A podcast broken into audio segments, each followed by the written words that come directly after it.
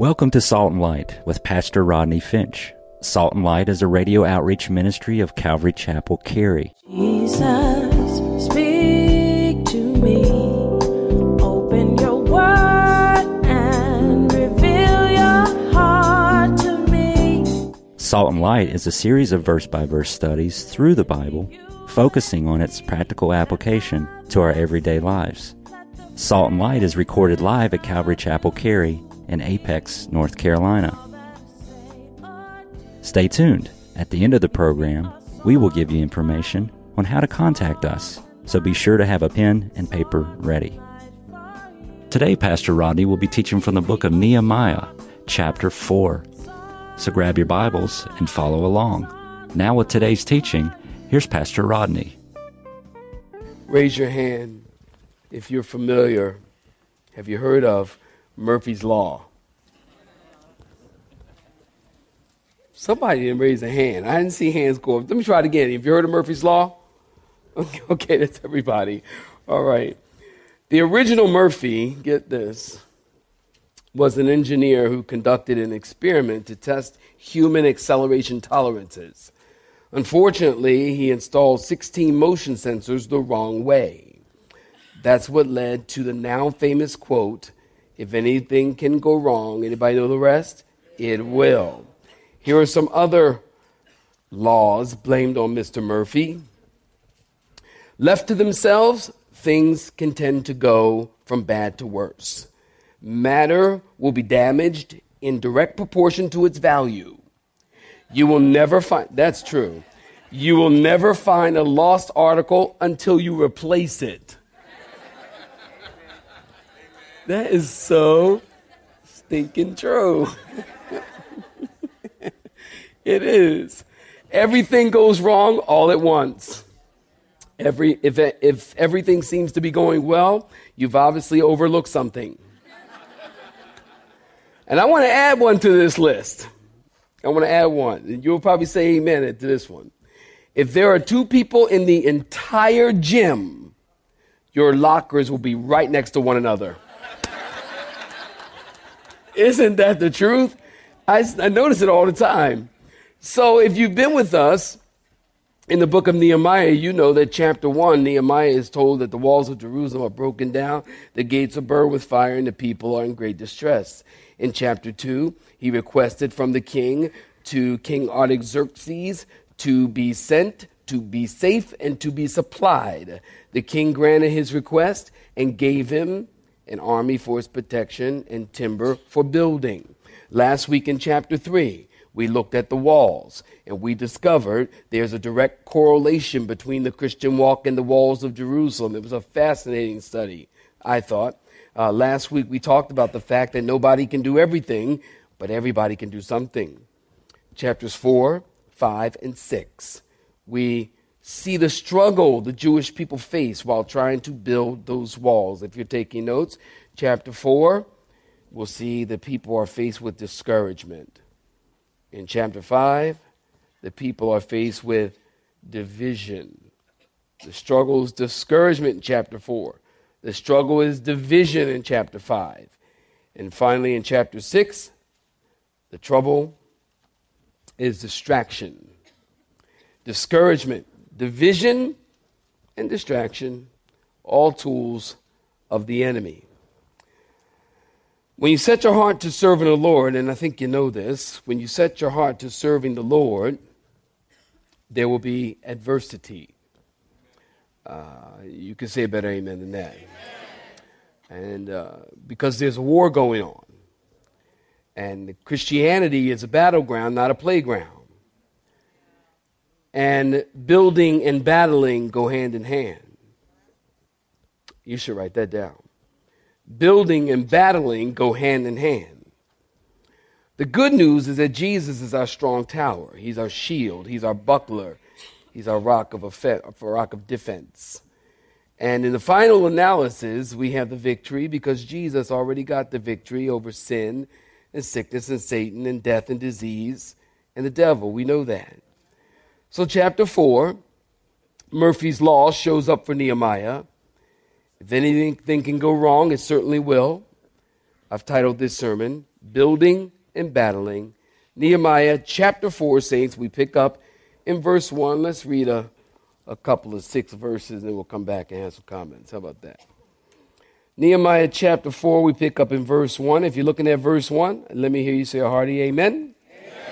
And so it happened when Sanballat, well, some people say Sanballat, when Sanballat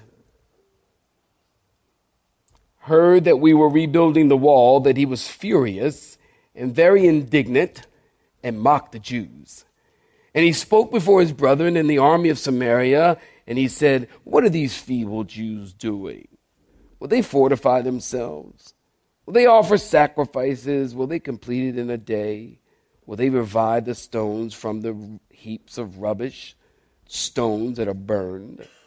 Now, Tobiah, the Ammonite, was beside him, and he said, Whatever they build, even a fox goes up on it. He'll break it down, this stone wall. And Nehemiah said, He prayed, Hear, O our God, for we are despised. Turn their reproach on their heads and give them as plunder to a land of captivity. And do not cover their sin, and do not let their sin be blotted out from before you, for they have provoked you to anger before the builders. And so we built the wall, Nehemiah says, and the entire wall was joined together up to its half height for the people. What's the rest of it say, saints? You should underline that in your Bible. Stop right there. But, notice in verse 1, but, but, after all this work is happening, are you listening? After all this work is happening, and the walls are being worked on, but it so happened in verse 1. You know, I was looking at that this morning. I thought, you know, this to me kind of sums up life. It really does. But it so happened.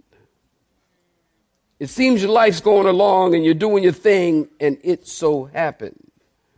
Verse 1 It so happened when Sanballat heard they were actually moving forward and building the project, he was furious and indignant. The word furious means hot to the point of boiling. Indignant means to the point of rage. Sanballat heard the buildings going forward and he's hot and he's in a rage and he mocked the Jews. Now, isn't this just like the devil? Remember, I told you that Sanballat and Tobiah represent the devil. You're going to meet some new guys tonight. The Arab, well, he's not so new. And um, we'll meet another guy tonight. Um, uh, he's an Ashdodite. We'll read about him. And these guys represent the enemy, these guys represent the devil. So, isn't that just like the devil? The devil reacts the same way when you decide you want to rebuild some broken areas in your life. You want to rebuild your marriage, and he's furious and in a rage. You want a deeper commitment to the Lord, and he's furious and in a rage. You decide it's time for change and time to get serious about God, and Satan's furious and in a rage. The enemy will, will become furious and indignant and try to actively stop you. So Sanballat becomes indignant. And if you fast forward to verse 8, it tells us that they conspired together. Look at verse 8. They conspired together. Now, we've established in previous studies that Sanballat, and if you're taking notes, you write this down. Sanballat is from Samaria. He's a Samaritan. And that's north. Tobiah was an Ammonite, or is an Ammonite in our story.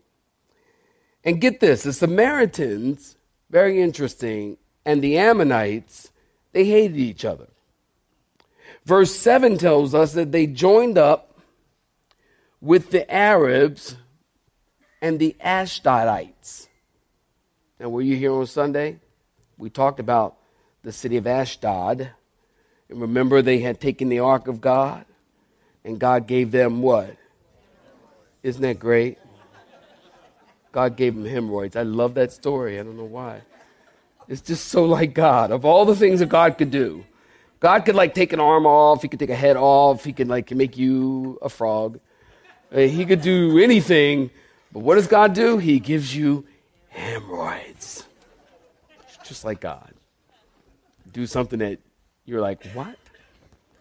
Ouch. So the Ashdodites and, and all of these guys are enemies of Israel. But do you notice this? All of a sudden, all of Israel's enemies are friends to stop the work. So Sanballat is furious. He begins to mock Israel with a bunch of questions in verse 2. And it's a sarcastic tone. I tried to read it with a sarcastic tone because that's what it is. What are these feeble Jews doing? In other words, you guys are carpenters and, and, and cupbearers and perfumers and goldsmiths. They don't have building skills. Will they fortify themselves? Oh, you think you're going to build strong walls? Foxes will walk on them and they'll fall like a house of cards. It's almost like these guys sound like little kids, like, oh, the foxes will walk on your walls and your, your house will, your, the walls will fall like cards or something. Nah, nah, nah, nah, nah you know, like little kids. He's mocking them and taunting them. He asks, Will they offer sacrifice? You think you're going to build and get back to worshiping God? It's not going to happen. Will they complete it in a day, or you think it's going to be easy? It's going to be hard. It's going to be long, and people are going to stop working. Will they revive the stones from the heaps of rubbish, stones that are burned? Again, Satan will do this to you and me, try to cause discouragement because there's a traitor within. What do you mean, Rodney? Listen, for some people, it doesn't take much for Satan to discourage you. Satan will tell you you're not qualified to do this, and then you start to agree. Yeah, you know, you're right. I'm not. I'm not qualified to do that. I'm not qualified to do this. And and how many times have you heard me say that God is not looking for qualified people, and God doesn't call the qualified; He qualifies the called. But Satan will say, Oh, you're not qualified, and you start agreeing with him. You're your worst enemy. Remember, I told you about the guy who, some time ago, I remember we first started the church, and he told me, he said, um, I don't know what was up with this guy, but I mean, we've been through it, y'all. And, and he, I, I'll never forget, he wanted to have a meeting with me. And at the time, the church had 50 people or whatever. And uh, so I had time to have a meeting. Now, if you want to have a meeting with me, it's not going to happen. Um, I'm just kidding. I'm just kidding. It's, I'm just kidding. Maybe not. I mean, I am kidding. It, it, could. It just would take a little longer now. But so this guy, he says uh, he has a meeting with me. A meeting, and he says, "Well, you know, I just want to sit down and talk to you. I, you know, I have." He pulls out a yellow, you know, those yellow legal pads. I kid you, I will never forget this in my life. He had a yellow legal pad, and on it he had 76 things written down that I did wrong. And he's like, Well, I have 76 things written down that, that I have noticed that you did wrong. And I'm like, I'm looking at him like, man, that, that's, that's good. I'm thinking that's good. I mean, anybody that can be that detailed and, and focus on me that much, that's really good. I mean, we should put you in to work in some area of detailed ministry or something. That's kind of, you know, good and and stalkerish, but I mean I don't know what to think. So I said, "Really? 76 things? Really?" He goes, "Yeah." And he started listing them off, man. He's going, I let him go because I thought this is interesting. So I I mean, I sat there, I let him yeah, Really? Oh, wow. Uh, he got to the end of it. I said, "You know what? Honestly, I cannot begin to answer that list of things that you have against. I, honestly, it came, I don't even know where to start. And one of the major things was, I remember he said, You know, I just really don't feel like you know what you're doing. I said to him, I don't, duh.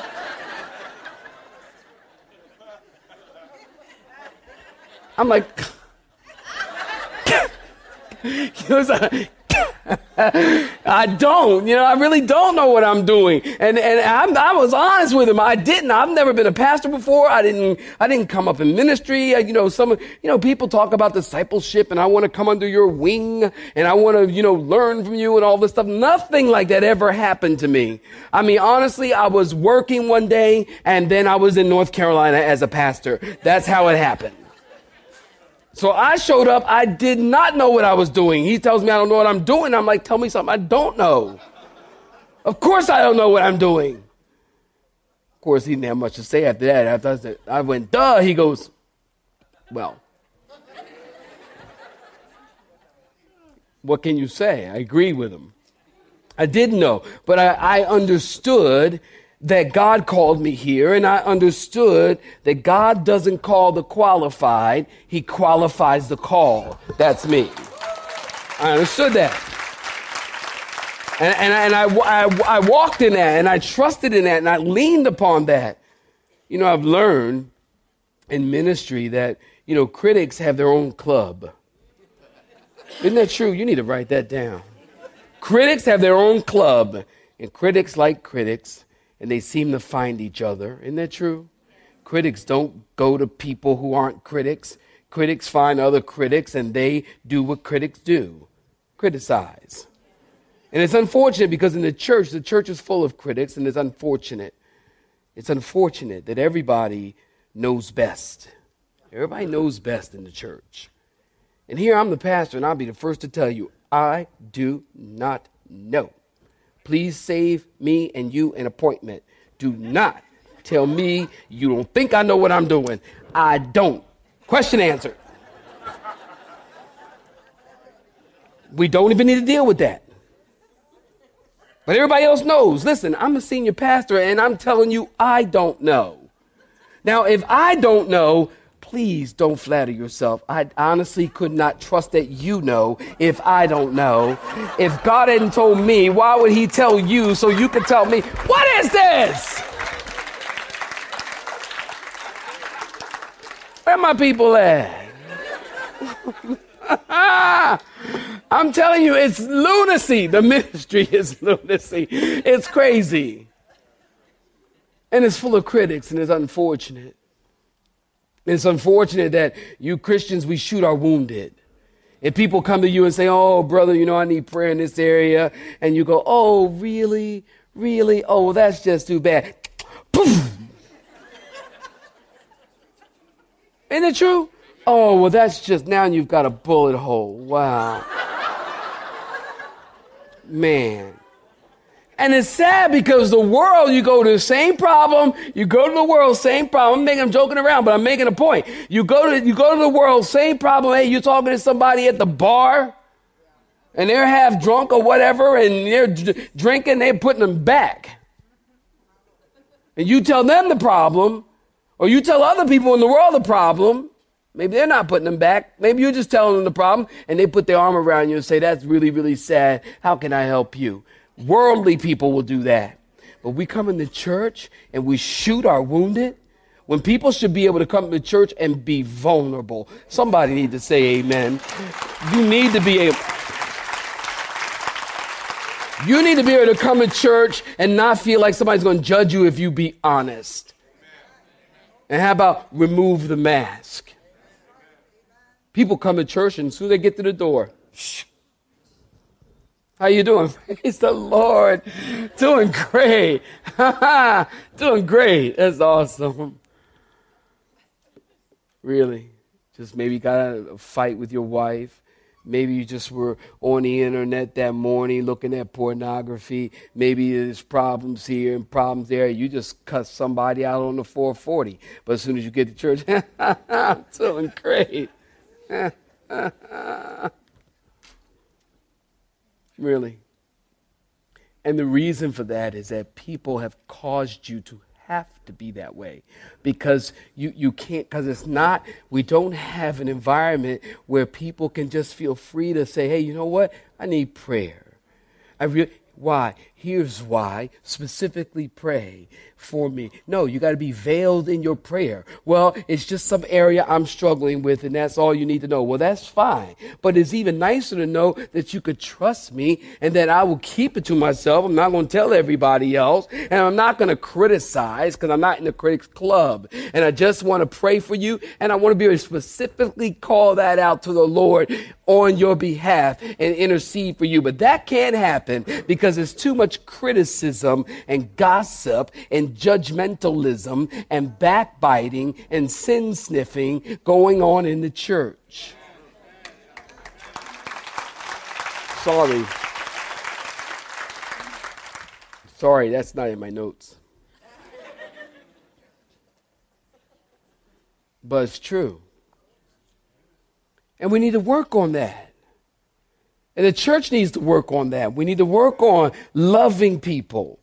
Notice these guys are representing the devil. What are you, you feeble Jews? You can't build anything. You guys are perfumers and goldsmiths and, and, and, and you're not qualified to do this work. And notice when Nehemiah, I love verse four, look at it again. Nehemiah, notice his response. I love it. It's prayer. Nehemiah didn't debate. He didn't form a committee. He didn't even deal with their, with these enemies. He doesn't get caught up in this nonsense and he doesn't allow the people to get caught up in this nonsense. Notice in verse four, Nehemiah took it to the Lord in prayer.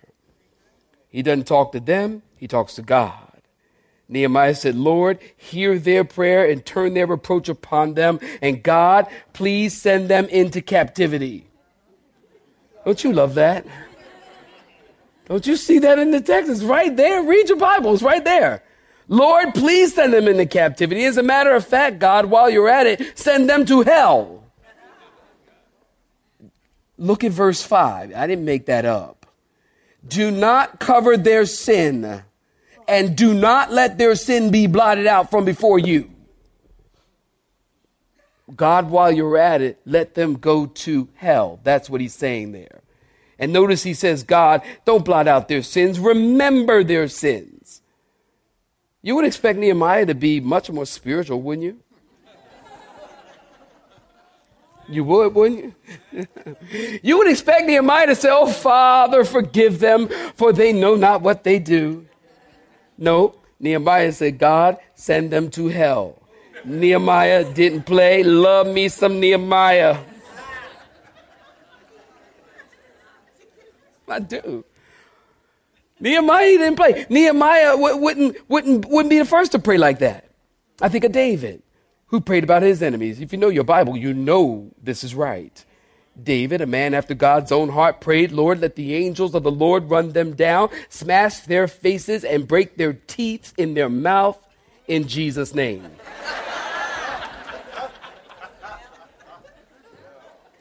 right?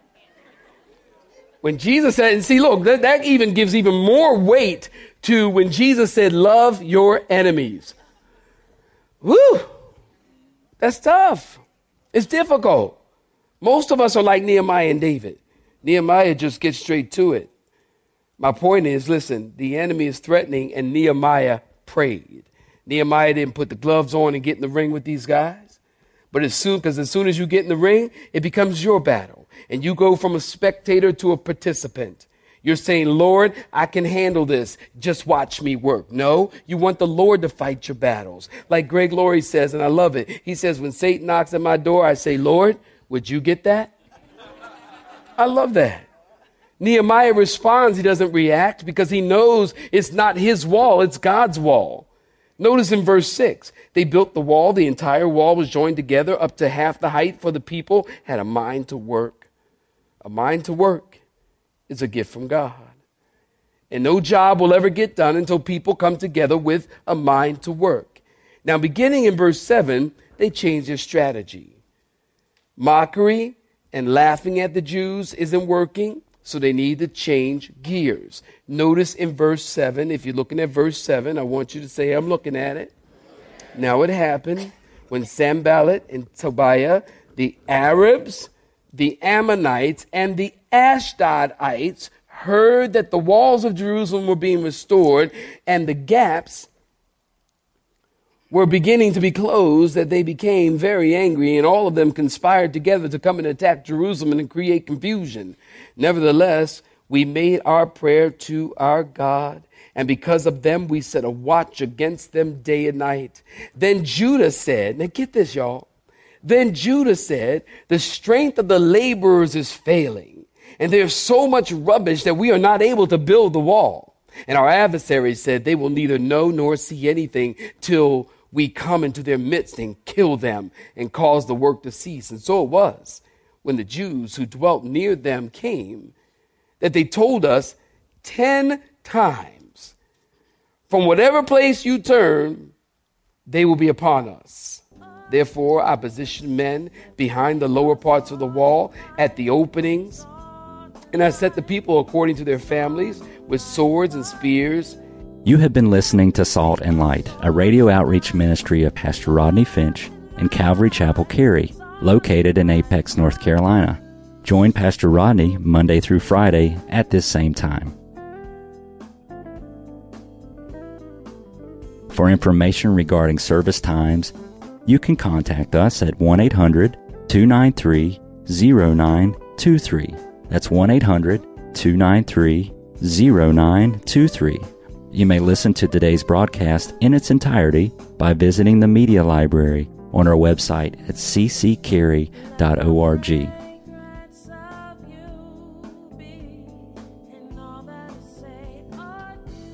We would like to thank you for tuning in to Salt and Light and pray that you have been blessed. Until next time, may you be salt and light.